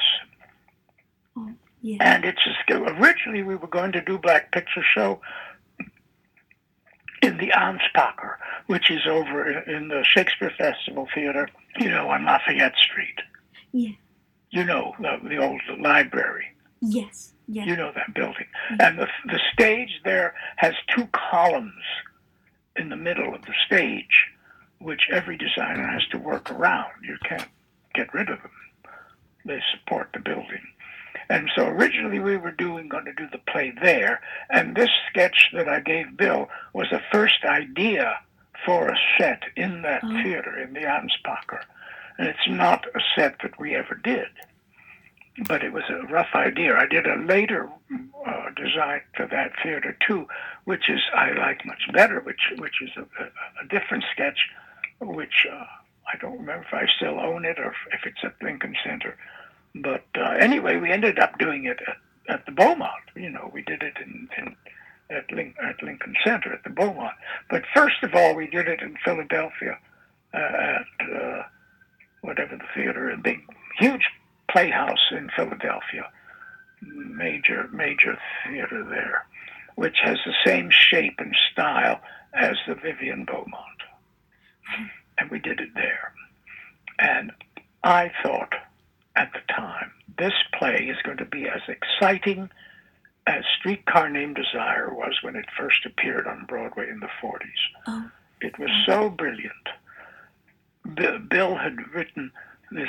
There was poetry in it. He had the, the author. The play begins with this writer. It's about a writer who is uh, writing a play, trying to write a, a screenplay or a play for Hollywood. And then the Hollywood producer and his wife or mistress, whoever she is, comes and visits, and they they talk and they work it out. Uh, you know, and he makes he makes uh, decisions to change the script and so forth. And anyway, it's a play about sort of theater problems between uh, black playwrights and white producers and, and uh, such. But uh, Bill had written it in really poetic terms, and uh, he had a, his his friend was Sam Waymon, who was uh, Nina Simone's brother. Oh. And he had written music for it. And he had a, a small combo was off to the side through some windows. He was through the French doors. You could see him.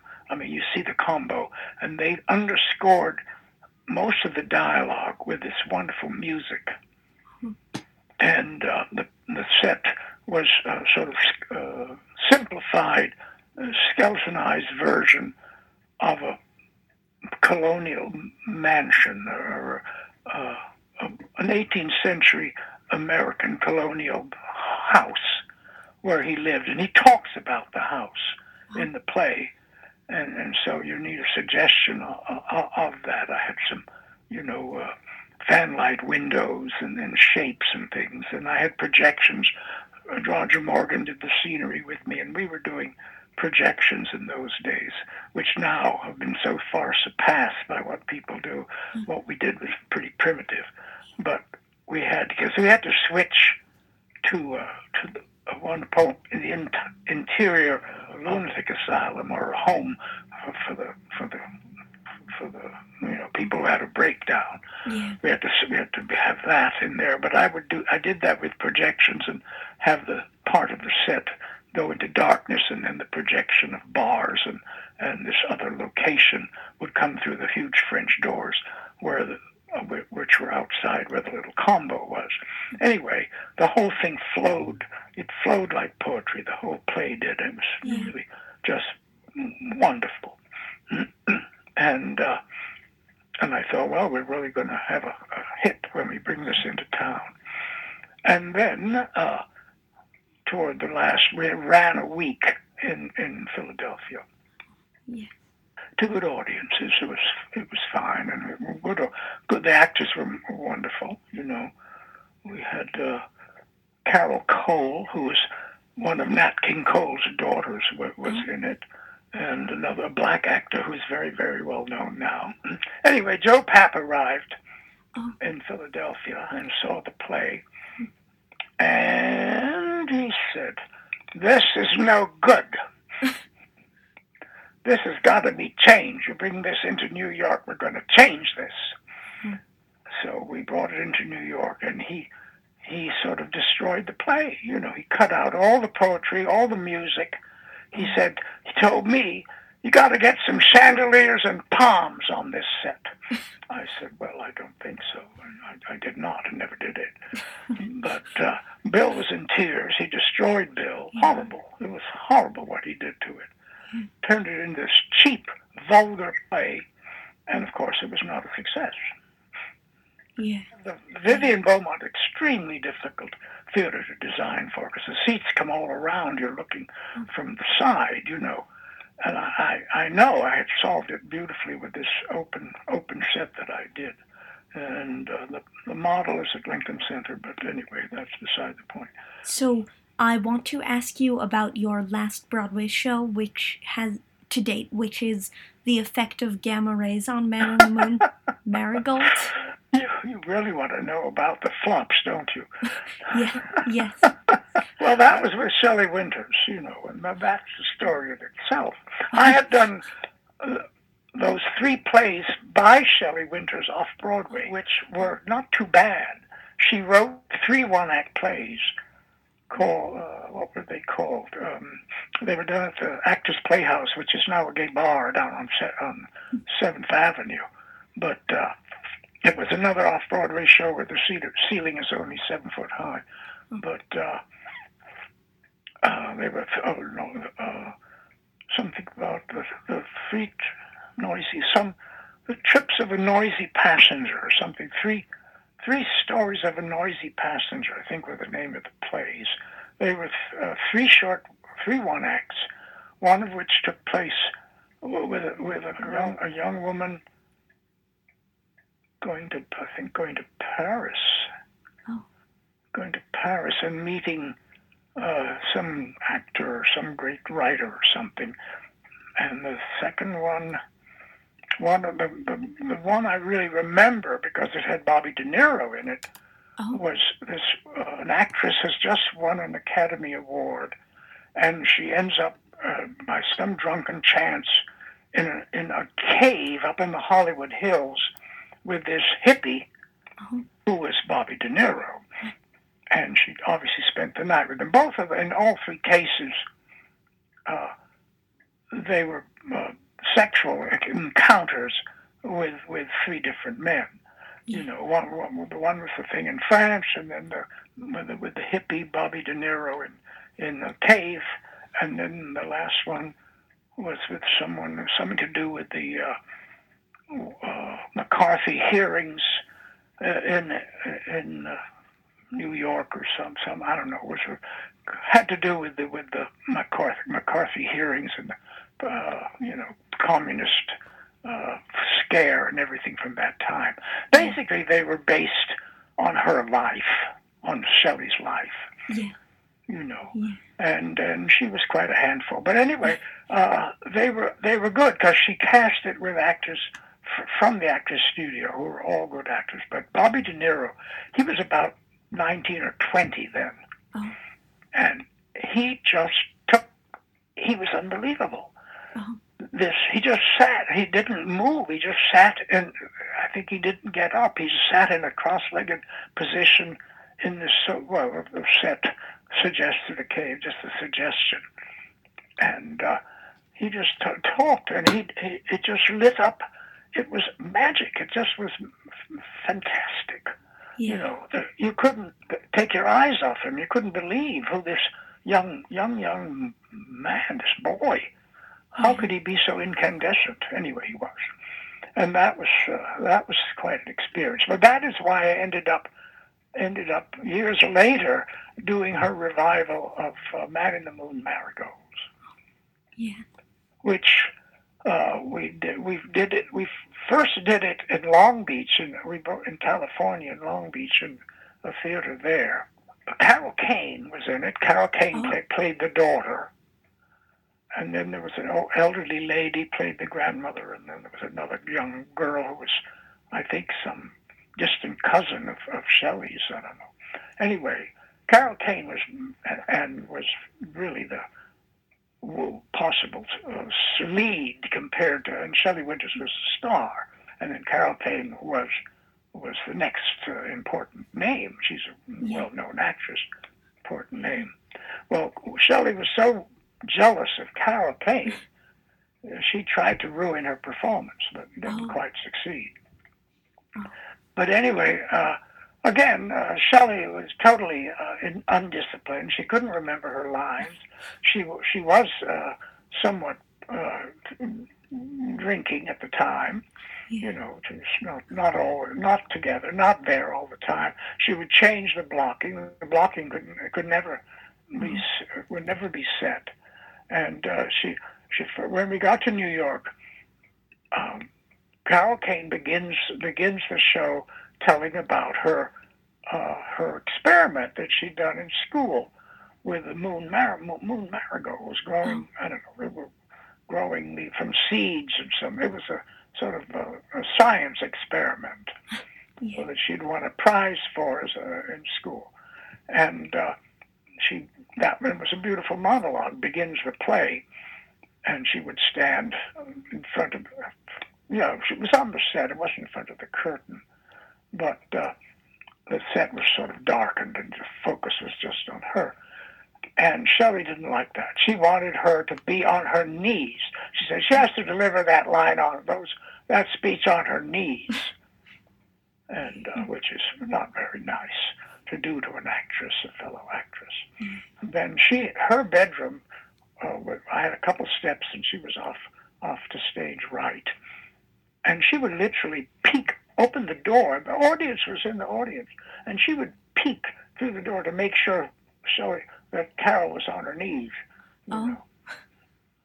Then she would then she would come you know the play would proceed and she would she would screw up her lines. She wouldn't get them right. Mm. and she had to play some records and she would fumble with them and then and she would she would talk.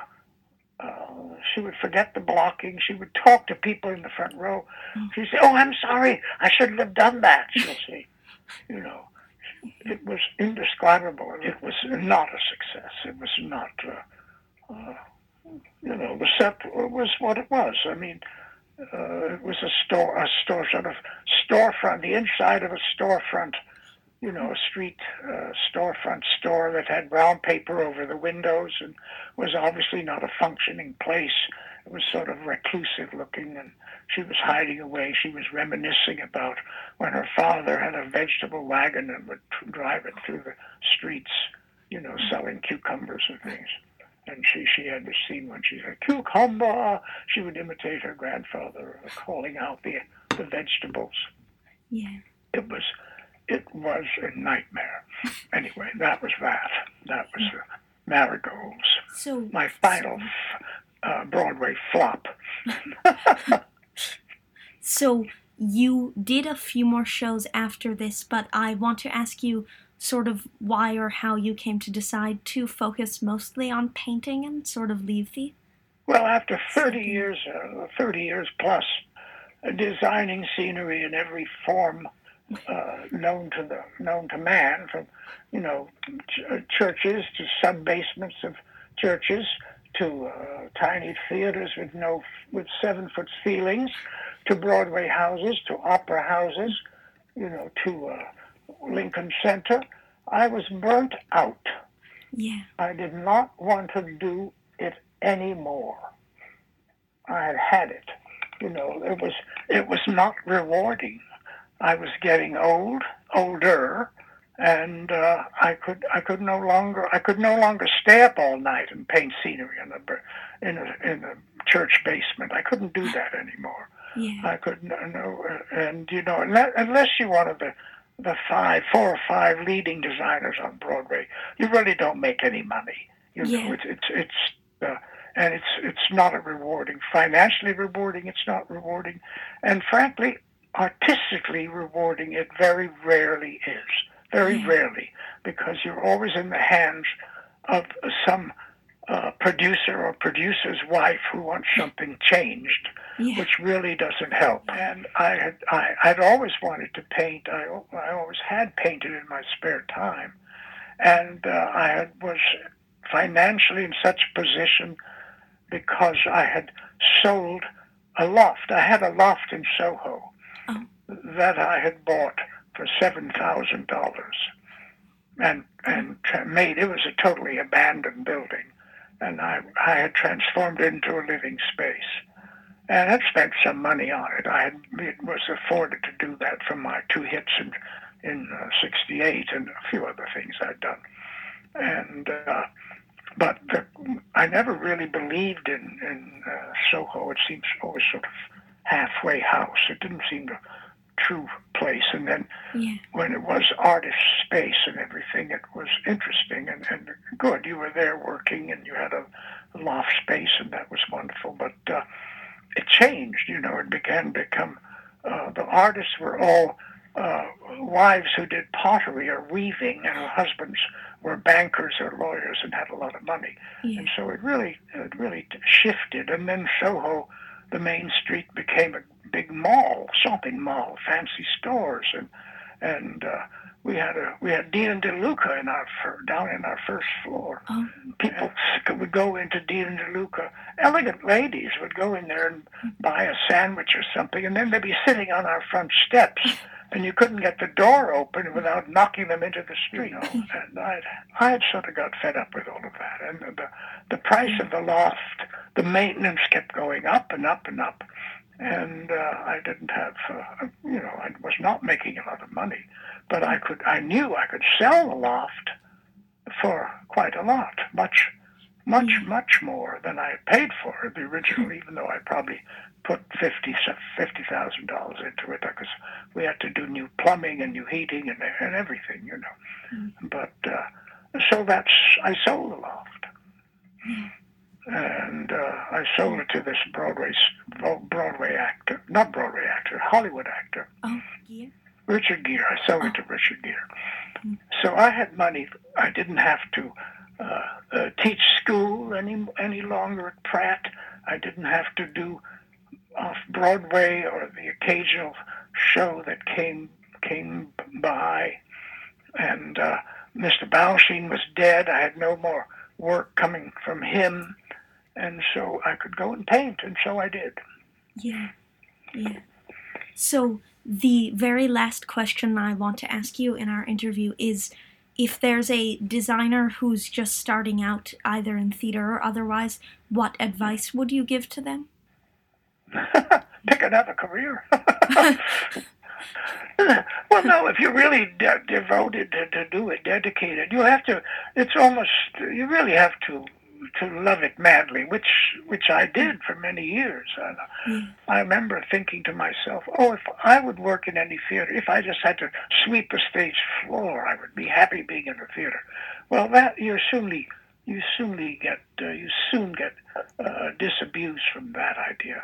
Yeah. You know, but uh, anyway. Um, if you can find a, a, a good designer to work with as an assistant, I definitely recommend that. You could, of course, go to Yale or to NYU, to the graduate schools they have, and you really would learn a great deal. It'd be a, that would be a great uh, education. You'd come out well, well, uh, well instructed in, in, how to how to design and the techniques and everything of it, because mm-hmm. those are taught those two schools are you're taught by real, real wonderful professional people, and it's they're great, great uh, theater schools.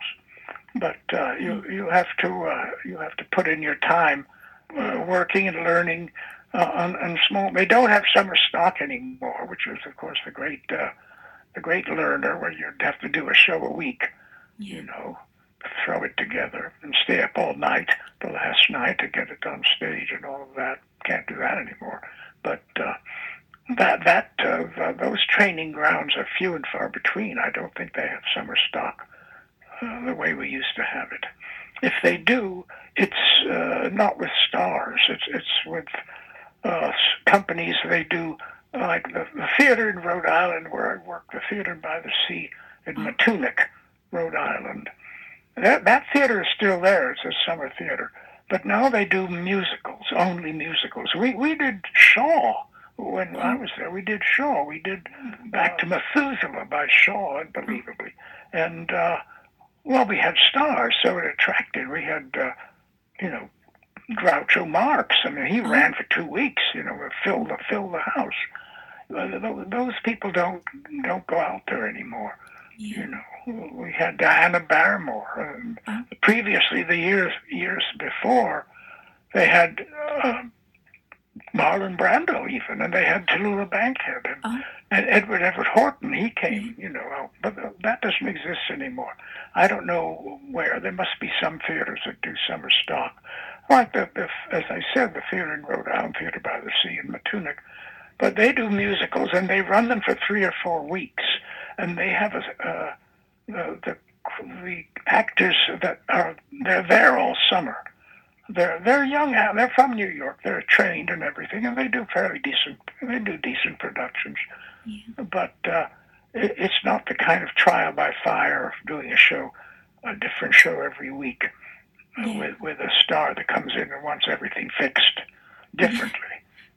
Yeah. You really learn there. anyway. Uh, I don't I don't recommend it unless you're driven, driven, driven, mad to do it. Love it. Love every moment of it. Thank you and so much for doing this. It's been an honor to talk to you. Listeners, thank you for tuning in, and remember to come back next week when we are joined by Tony nominee Tony Sheldon. He made his mark on the Australian stage, starring in productions of such shows as Torch Song Trilogy, I Hate Hamlet, Into the Woods, Private Lives, Falsettos, Merrily We Roll Along, Company, The Sisters Rosenzweig, Noises Off, Once in a Lifetime, I Love My Wife, Dracula, A Funny Thing Happened on the Way to the Forum, Fame, The Glass Menagerie, The Fantastic The Odd Couple, The Chalk Garden, Much Ado About Nothing, and Equus. He came from Australia to England and then to Broadway with his Tony nominated performance in Priscilla, Queen of the Desert, and continued to take New York by storm in Amelie on Broadway, The Bandwagon at City Center Encores, Charles Busch's Cleopatra, Hello Dolly with Klea Blackhurst at the Goodspeed Opera House, Icon with Donna McKechnie at NYMT, Peg My Heart at the York Theatre, and so much more. He's also a familiar face on the cabaret circuit, having appeared at Birdland, 54 Below, Jazz at Lincoln Center, Le Poisson Rouge, and more. So remember to come back for that, and thanks for listening.